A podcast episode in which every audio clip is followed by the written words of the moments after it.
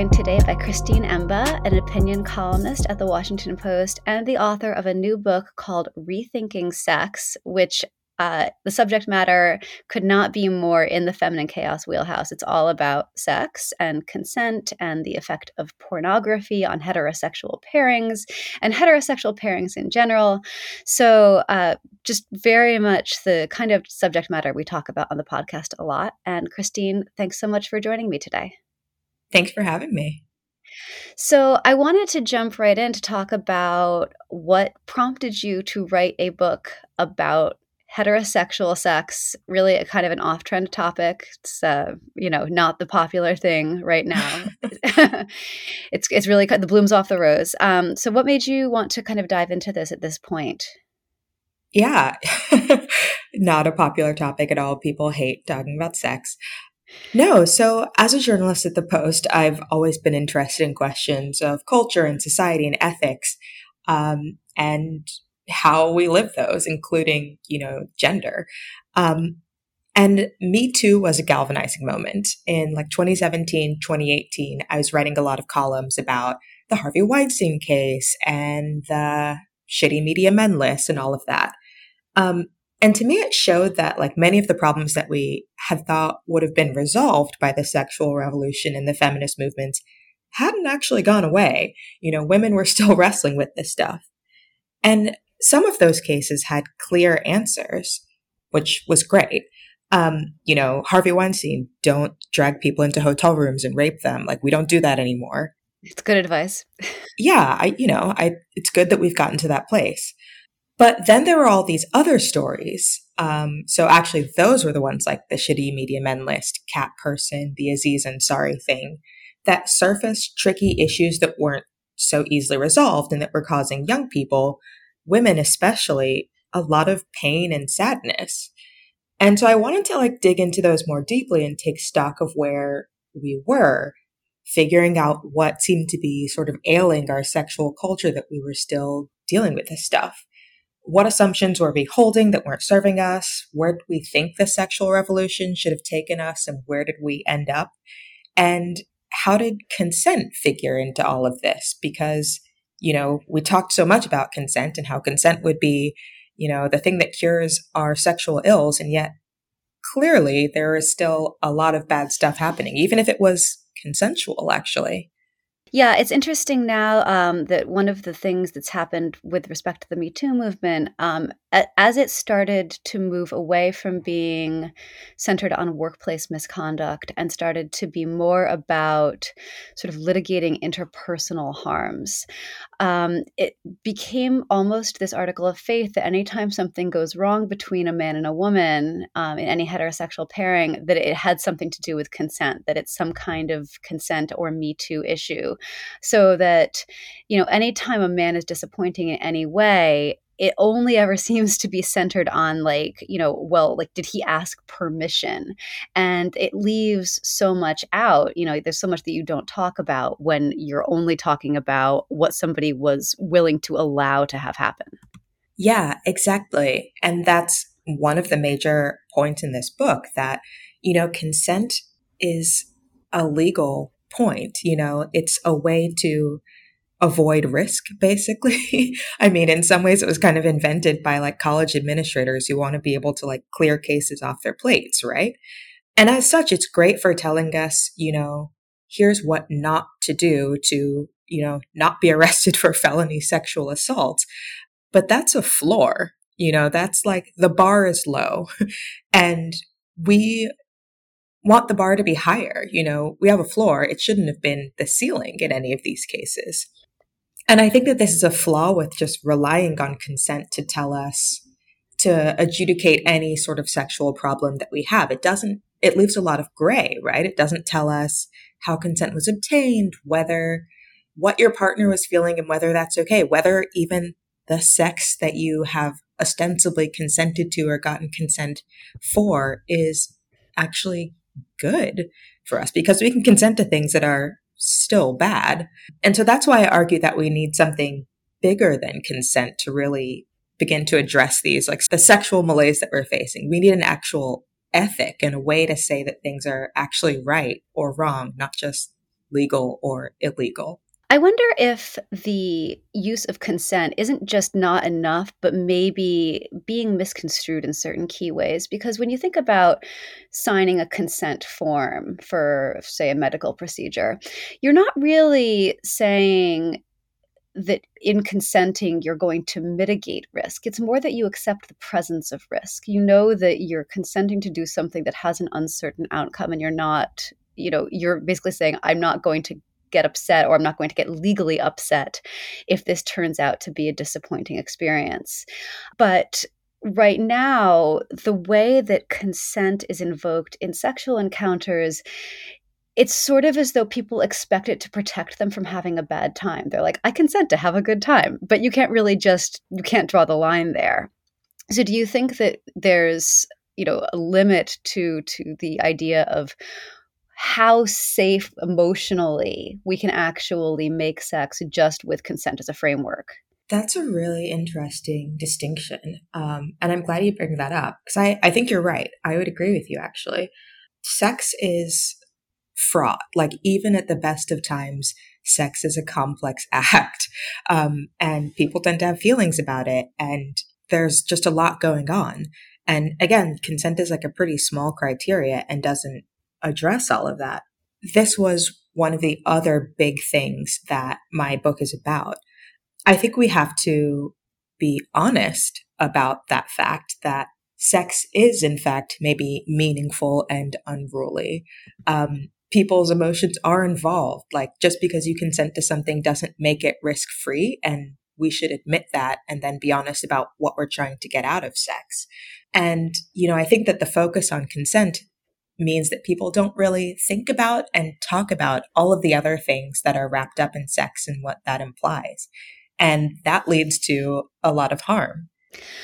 Yeah, I wonder too if it frames sex as something that's sort of inherently dangerous. This is something that I've thought a lot about in terms of, um, you know, how we warn young women, particularly, away from sex today versus how we warned it away from them, warned them away from it. Excuse me, uh, when I was growing up in the like mid to late 90s, the focus was very much on the idea that, you know, you were going to want to have sex because sex was fun and you would have a good time, but then there would be consequences in the form of pregnancy or STDs. So the idea was like, you know, are you really going to, you know, for for what 15 minutes of fun, are you going to really risk, you know, the rest of your life? Um, and someone's like, how do you make it last 15 minutes? But um, but you know this was very this was very key. At the at the time there was at least embedded in the education you know around sex the idea that it was something that you would actually want to do and the reasons why you shouldn't do it had to do with the consequences that happened afterwards you know even if it was going to be fun in the moment. But now the way that we talk about it and the way that we focus so much on consent it seems really to kind of envision sex as something that is inherently dangerous. The act, in and of itself, um, can only ever be either safe or bad. There's nothing beyond that. There's no point at which it becomes like exciting or desired. It's as though we're sort of telling young women that they have to be on guard at all times because if they lose focus, the man that they're in bed with is going to do something that they don't like and that's going to be it. Like it's going to be very traumatic and it's going to ruin them for the rest of their lives. I think i would argue that there are maybe two things going on and that makes the experience of sex kind of confusing for a lot of people.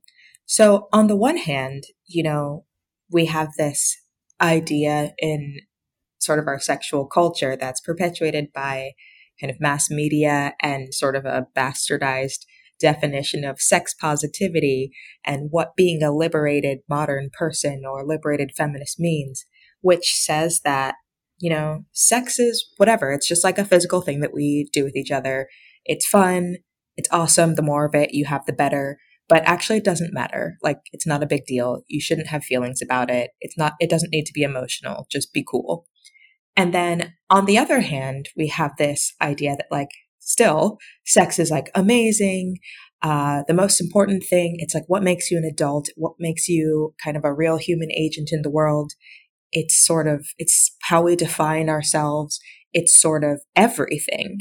but we won't really talk to you about like what it means or like sort yeah in some ways the risks involved or like the mixed feelings that you might have as long as you're consenting it should be good um, and so then you end up in this space where it's felt that you should be having sex and enjoying it and also something that i talk about in the book um, a term coined by the law professor robin west hedonic dysphoria where it's assumed that anything you consent to must be good.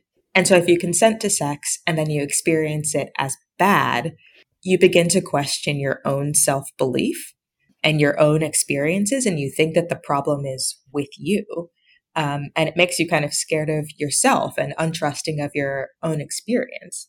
And so I think it kind of ping pongs between the sex means nothing and sex means everything and sex doesn't have any consequences, but maybe sex has all of the consequences. And there's no real way to adjudicate or talk about like the feelings in between. So, one of the chapters in your book is called We're Liberated and We're Miserable, which I thought was that really struck me. Um, that this idea of like being being liberated you know you're supposed to have this freedom yeah as you were saying you know it's supposed to mean that you're an adult um, but as you've described it you know there are all of these sort of competing forces and competing pressures so not only does it sound miserable but it doesn't really sound like freedom yeah no that's i i think that's really true in some ways it feels to a lot of young men and women and i think women especially that the sexual revolution and the feminist movement were supposed to free them up, right? Like now you're free to have sex. You're free to pursue your own desires. Um, you should be out there doing it. And that has created almost a competing pressure, right? In the opposite direction. It's still an expectation, except instead of the expectation being, you know, you're chaste until marriage. It's now like you have to be out there having sex, like going on dates with all these guys. Otherwise, you're a bad feminist or something. Um, and then again, there's the only boundary is consent. So it's kind of hard to, you know, criticize what's happening or critique your experiences because we're told like as long as they're consensual, they they must be good, like everything must be fine. So I think that that creates a lot of confusion and distress for women especially. So, does sex positivity, as it was conceived of in the sort of like late 90s, early 2000s feminist movement, play a role here where previously you were as a young woman you were expected to say no um it was you know there was this this idea that like you know you were the gatekeeper the guys were horny bestial entities who could not possibly be expected to control themselves so you know you had to be the one putting on the brakes. Um, and then having removed the stigma i mean or supposedly from sex for young women um, that was supposed to be liberating but instead it just came with instead its own kind of attendant set of pressures to now instead of being pressured to say no you were expected to say yes to prove that you're not like a sex negative prude yeah. So I think this is kind of, it's a complicated shift, actually. And I try and write about this in the book. Um, the original definition of sex positivity, it was a really specific thing, actually. Um, it came out of what are known as the feminist sex wars, you know, when Andrea Dworkin and Catharine MacKinnon and um, other activists were trying to suggest that the feminist movement needed to be strongly against porn, strongly against sex work. Um, and that was seen as, you know, suppressive by other feminists who termed themselves, instead of anti sex, pro sex. And they were like, well, sex, what we actually want to say is that we sh- women shouldn't be forced to not express themselves in order to hold up this veneer of, you know, morality um, actually just women's wants should be respected. Women should be allowed to live in the world as they want. And that was their idea of sex positivity. Um, but then, you know, like utopia is hard, right? Um, transformative movements often get kind of co opted. And it feels like that's what happened with the sort of definition of sex positivity and almost the feminist movement in general. Um, because suddenly you had, you know, places like Playboy, um, and Cosmo Girl, which sort of glommed onto this idea of sex positivity and, you know, Playboy and men's magazines and mass media especially turned it into sex positivity means women being up for sex with men. So, you know, sex positivity means having lots of sex and being chill about it, which is not the original definition. That's fascinating. So at the start, yeah, I suppose it really wasn't that hard to be sex positive if sex negative was represented by Andrea Dworkin. Like you only have to move right. very incrementally in the direction of not like of, the most lovable, you know, movement leader. Yes. Right. Yeah. How did we progress from all you have to be is not Andrea Dworkin to be sex positive to sex positivity being embodied by magazines like Cosmo, where I'm thinking about not just how male centric um, or male desire centric the idea of sex positivity became, but how goofy, where it was like, oh, like, you know, here are 10 different ways to like put foodstuffs on your boyfriend's penis and lick it off. scrunchy trick. Yeah. yeah. I, I feel like I remember seeing advice. I don't remember when this was, and maybe it's something that I've made up. I kind of hope that I hallucinated this, but they told you to put a donut around the dong, no, and then did eat- not hallucinate that. Oh no, that was a real uh, thing. I remember this. Yeah, that's that's repulsive. Um, so how did we get? You know, I mean, from like just don't be Andrea Dworkin to put a donut on your boyfriend's penis and eat it off. Yeah, again, I mean, movements are easily co-opted still by you know whoever has the most power in society. Um, and that's you know still men um, and many men who are like hugh hefner want to find ways to get women to have sex with them. Um, and also i think mass media which is interested in selling things and sex sells um, and then and this is kind of meta but in some ways capitalism a little bit um, which again can sell you things. Um, and when you are inspired to be an autonomous, out there individual living on your own without, you know, relationships or community, um, A, you have to buy more stuff. Um, and, you know, B, you're like a free sort of individual and like the best kind of consumer, producer, and worker um, who you can be because you're you're unattached. So it's it's kind of in the interest of all of these groups to make being settled down um, unattractive, basically. Ah, now I just want to go back and find out if secretly, like, there was a Dunkin' Donuts ad sponsorship happening with Cosmo at the same time as they were like, you know, they were like, oh, you know, by the way, you can be I a mean, good capitalist and a good wonder. lover. I mean, like, if you think about even today, right? Like, Tinder and OkCupid, all these dating apps, like they love celebrating like the single life and like being the best single.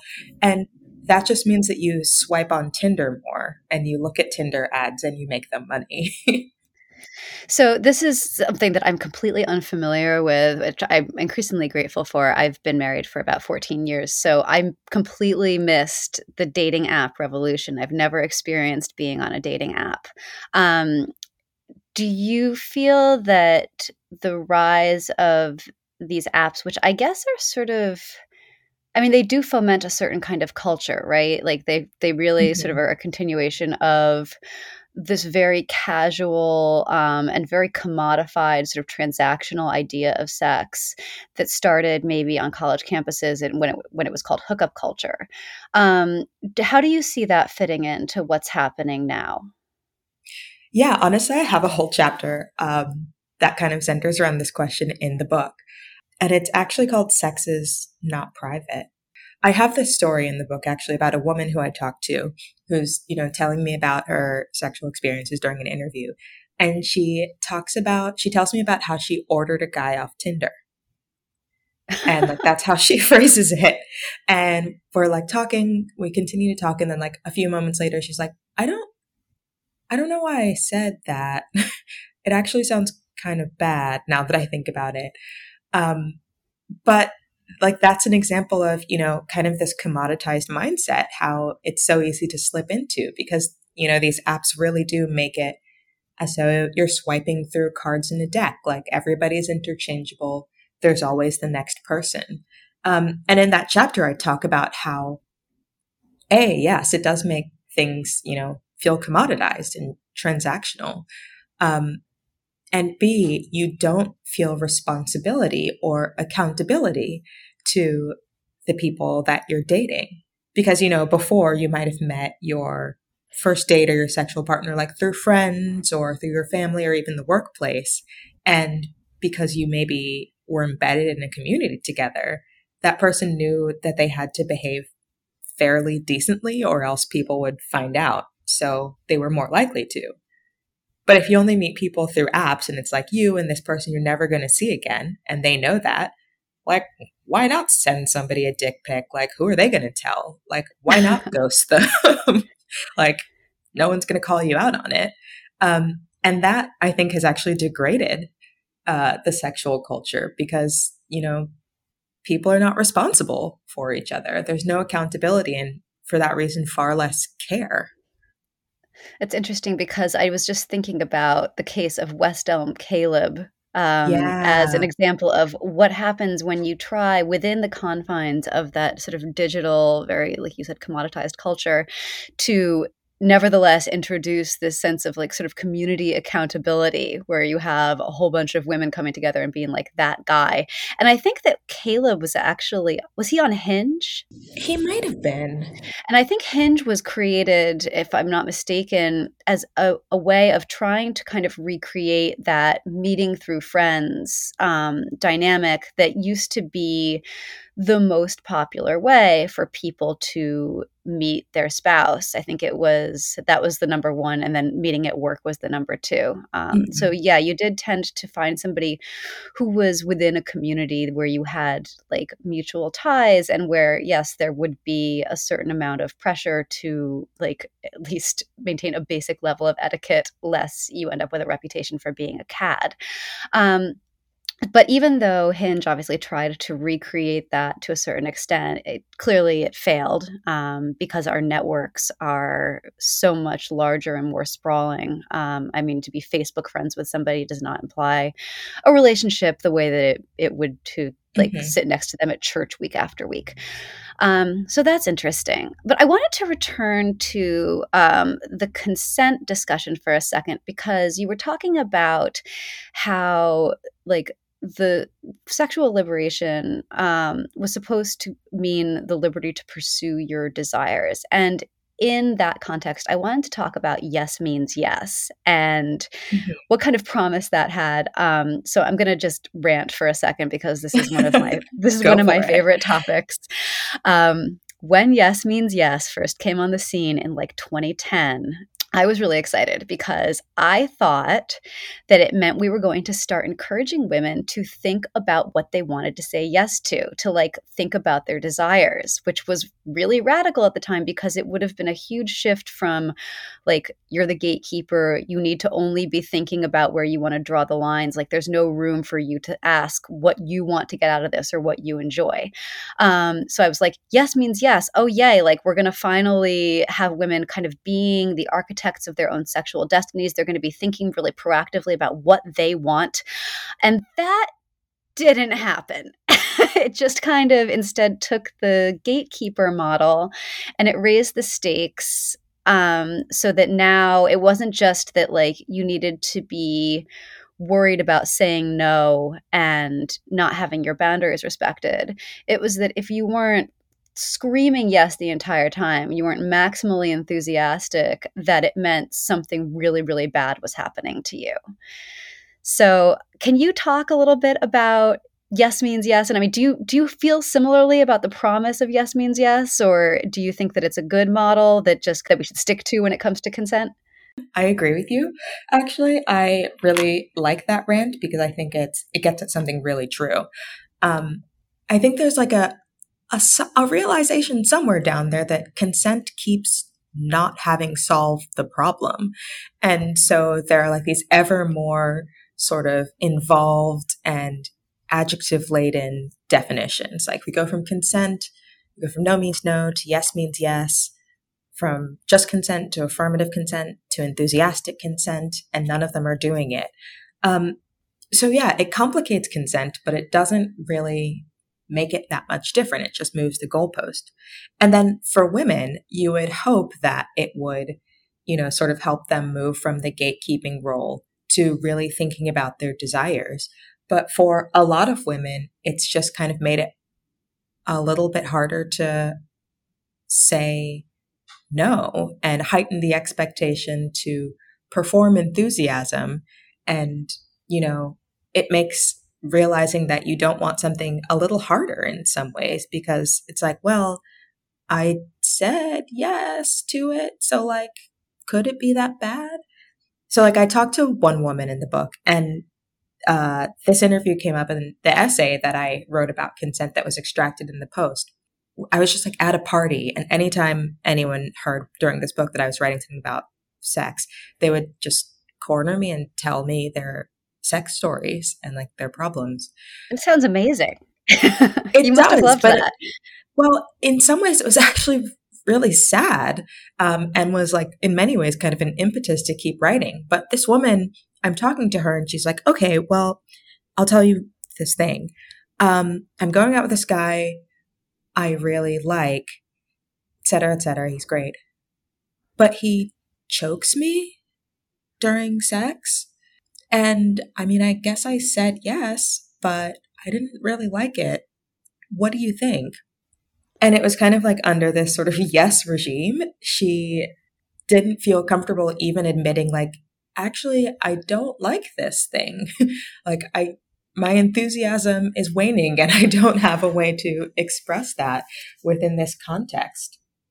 And in that case, like, yes means yes hasn't solved the problem then because, you know, clearly her partner is still not thinking about her wants. She still doesn't feel comfortable, um, you know, expressing her desires. And also there's no way to talk about even like if that's something that should be considered good sex or ethical in that context. So here's a question, um, and it, this might be an oversimplistic way of approaching this, but what was stopping her from, if not in the moment, then afterward saying, you know, I'm not actually super into the choking thing. Like what makes that so fraught to to just express, especially in the confines of a committed relationship, you know, that you would prefer not to do this thing? Yeah, I think that one of the problems with um, that's kind of plaguing our sexual culture today um, is one that we kind of paper over once we have consent as a mechanism. Um, I think there are still many questions of power dynamics um, that consent leaves us free to not address. So for some women, it might be like, okay, well, this person's a lot larger than me. So like, what am I going to do? Say no and be forced into this? I guess we'll just like keep it moving. Um, or maybe someone is, you know, like they want a relationship and the other person they're not sure and so they feel kind of the power is on that person's side and they feel a little bit pressured into you know doing going with that person's flow for that reason and that's not something that you know consent can really take into account um and that and even saying that you know like i do think that women and also i think they're just like societal norms around being female and the way that women are still brought up to be deferential to men, to like not rock the boat, to try and be nice. And we want to and need to continue to teach women to like overcome those things. But we also have to acknowledge that they're still a factor. And sometimes by being like, well, why didn't you just go? Um, or why didn't you just say no? That's still in many ways like throwing that gatekeeping role back onto the woman and, you know, not asking anything of her male partner. And so that's actually why I propose this like new ethic or an idea of a new ethic in the book, willing the good of the other, which would be not just, you know, seeking what you can get from sex, uh, but actually taking care to make sure uh, that your partner's good, like your partner's enjoyment, your your partner's, you know, common good is kept in mind as much as your own. And that means that you would, you know, actually maybe have to know your partner to figure out what that good is, you know, have some conception of what sex is. And so what would be good in the context of sex and take more into account when you come into these encounters because consent doesn't really give an incentive to think about the complexity of power and gender and all the other things that go into a sexual encounter. Mm. So the where I think you know we are in, in disagreement is I really don't like the idea that just because of gender roles and you know patriarchal power dynamics going back through history that every time a man and a woman come together, um, she's automatically at the wrong end of the power dynamic. You know, she's on the precipice of victimhood because just because she's a woman and he's a man. Um, but that said, I think that when you talk about, you know, willing the good of the other, it strikes me that that is a framework that is very worthy, but also that makes casual encounters pretty much impossible because to know what is good for another person, you have to know the other person.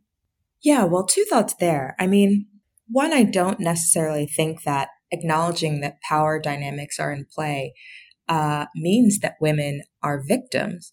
I think we should get better at saying that like women and men are different and might come to things from different directions. That's fine. They're still equal and like we're equally worthy of respect and equally valid as persons. Like being aware of how people come to something differently doesn't mean that like one is a sad victim and one is powerful or it doesn't necessarily have to be. And we should, you know, strive to not put everything into sort of like victim and winner categories. Um, so that's that's one thing.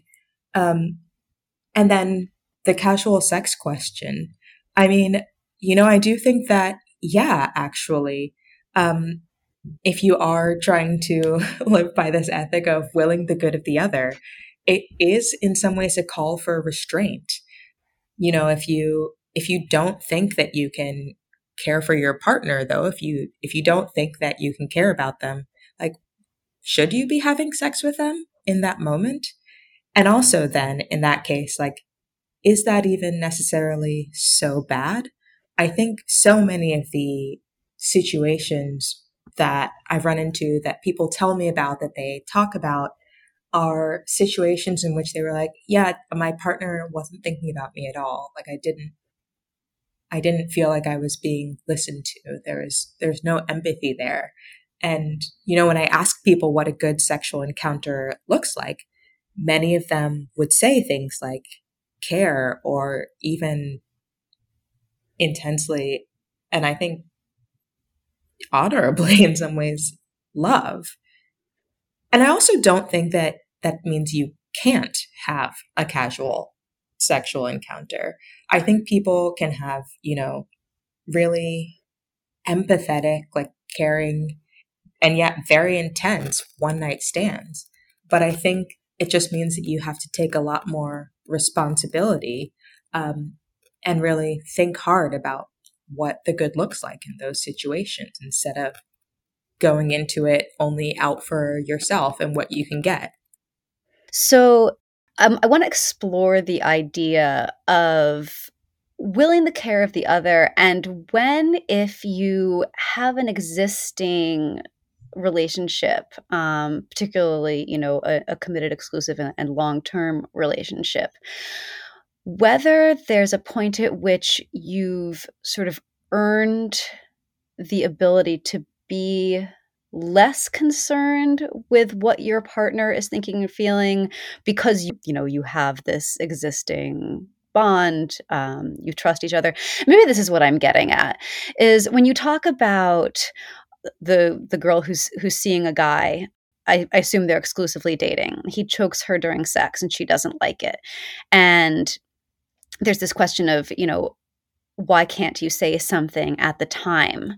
You know, this fear of, well, what if I say no and he just keeps going?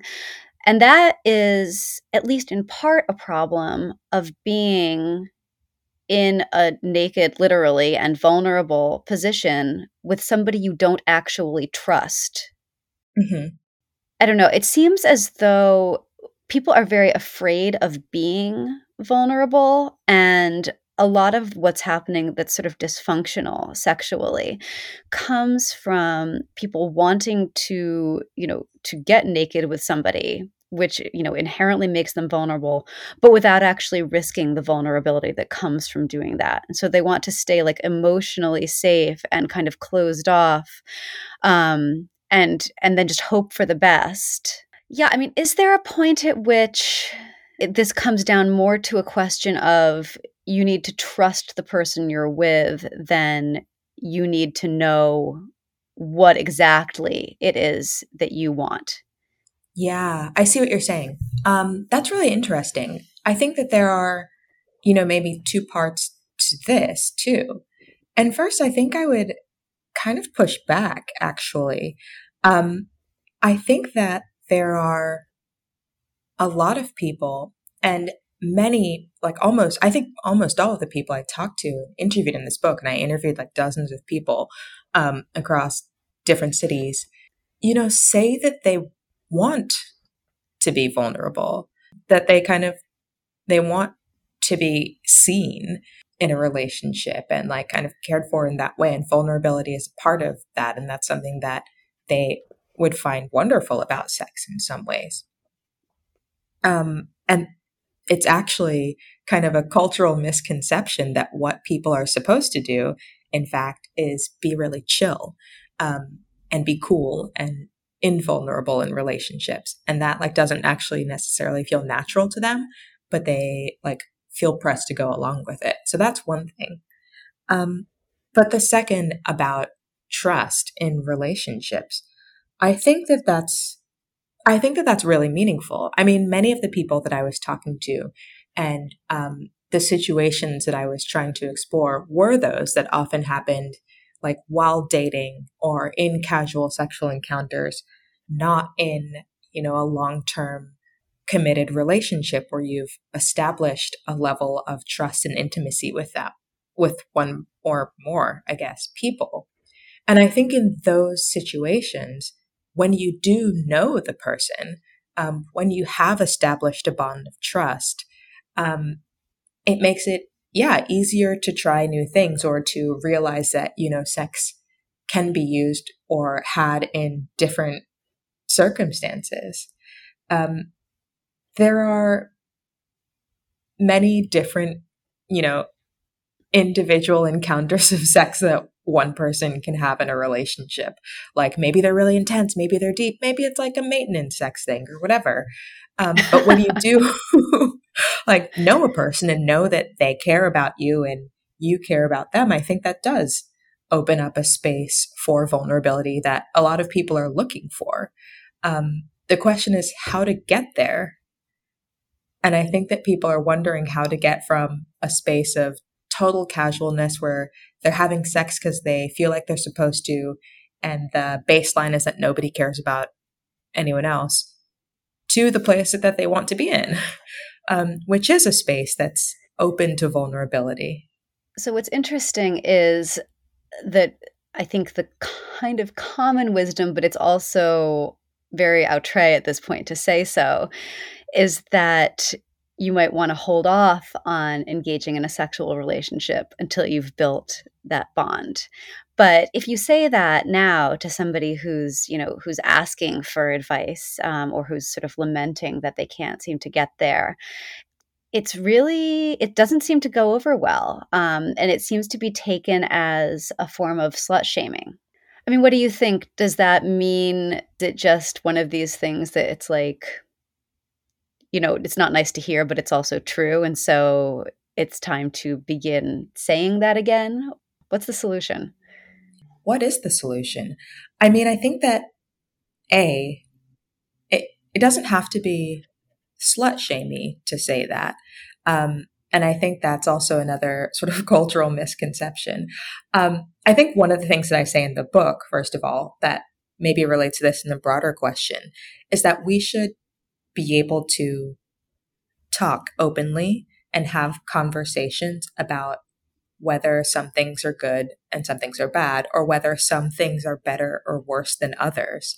And saying that, you know, one approach is better than or seems to have good results more often than another approach doesn't necessarily need to be taken as a personal attack. Um, it doesn't have to be seen as horribly moralizing to, you know, suggest an opinion. Um, and if we want to change the sexual culture in any way and make it better for more people, we have to be able to have these discussions without people immediately freaking out and saying that they're being shamed or stigmatized. And there are ways to do that, having these discussions with, you know, care and empathy and actual concern, not just being out for control. I think that one way also into that conversation, though, and one thing that I try and do in this book is simply ask the question Is what we're doing right now taking us to where we want to go? And if it's not, should we be doing something different? And what would that look like? I don't think it's shamey to ask the question like, are you getting the outcomes that you want from the behavior you're um, embracing or what you're doing today? That's just how we make decisions. That's how we evaluate what's good for ourselves. Um, and so even in the book, you know, I have a section that's about sort of reclaiming the pause, you know, like the Stoics once said, if you receive an invitation to pleasure, pause. And I think even stopping to consider, like, what does this choice mean? What are the pressures here? Do I care about this other person? Does this person care about me? It's not that hard to do. And yet, even just stopping to think about that would bring us so much further, I think, in the direction of the good sex and, you know, good relationships that we're hoping for, that it could at least be a starting point. So I definitely do. Before we uh, segue into our last uh, discussion, which I'm going to hold back for our premium subscribers to the podcast, um, I want to talk about porn. I think it's very mm-hmm. important that we discuss porn and the influence of porn on sex. Um, and right before we got on this call, I was um, scrolling Twitter and I saw somebody talking about how the influence of porn over especially the kind of adolescent male con- conception of what sex can and should be is one of those things that really ought to be addressed at this point in like public school sex education. Um that you know literally like as you sit the kids down and you tell them about pregnancy and you tell them about STDs and you tell them about anatomy you also take a moment to say and like you don't do anal with the mailman five minutes after you meet. That's not realistic like you know. He's got a lot of mail to deliver. Just let him live his life. He's, he's a busy man um, and you know and you don't know him. Um, but yeah like there's there's room to not allow the young person's and especially the young man's idea of what sex is be just completely shaped in a vacuum by the porn that he's consuming in private. You know, that there's like, maybe it takes a village, like maybe we should be adding this into the curriculum. Um, do you have thoughts about that? Is that like a possible solution to the, for instance, the ubiquity of choking, which is like clearly coming from porn into the mainstream, right? Yeah, yeah, I write about that in Rethinking Sex. I mean, you know, Two of the top 10 most visited websites in the world are Xvideos and Pornhub. And in 2019, they averaged 115 million visits per day, which is the combined equivalent of Canada, Poland, the Netherlands, and Australia, like every day. Um, and it's clear in conversations with young women and young men that it is totally shaping men's desires and sort of the behaviors that they try to act out in sex and ma- mainstreaming acts that weren't, you know, necessarily considered normal for a first or second uh, date much earlier. And honestly, women aren't pleased by it. And men on some level are also beginning to wake up to the fact that, like, oh, this isn't great for me. Um, and yeah, I think that one of the things that one of the ways to help our sexual culture would simply be better and more honest sex ed early on. You know, not abstinence only sex ed, uh, or like, here's how you have a baby, don't get a disease, bye, sex ed. but sex ed that really talks about like, okay, this is what sex is. This is what sex maybe means to people. What does it mean to you? Like, what does a relationship look like? And what can you expect of what should you be doing? And like, where does pornography fit in? How realistic is it? Not realistic but yeah, being honest and having these honest conversations early on uh, makes it much less likely that you know people are going to start testing it out and like trying to figure it out mid act with a stranger. Yeah, that just sounds complicated and needlessly so. You know, it could be so much better and so much easier.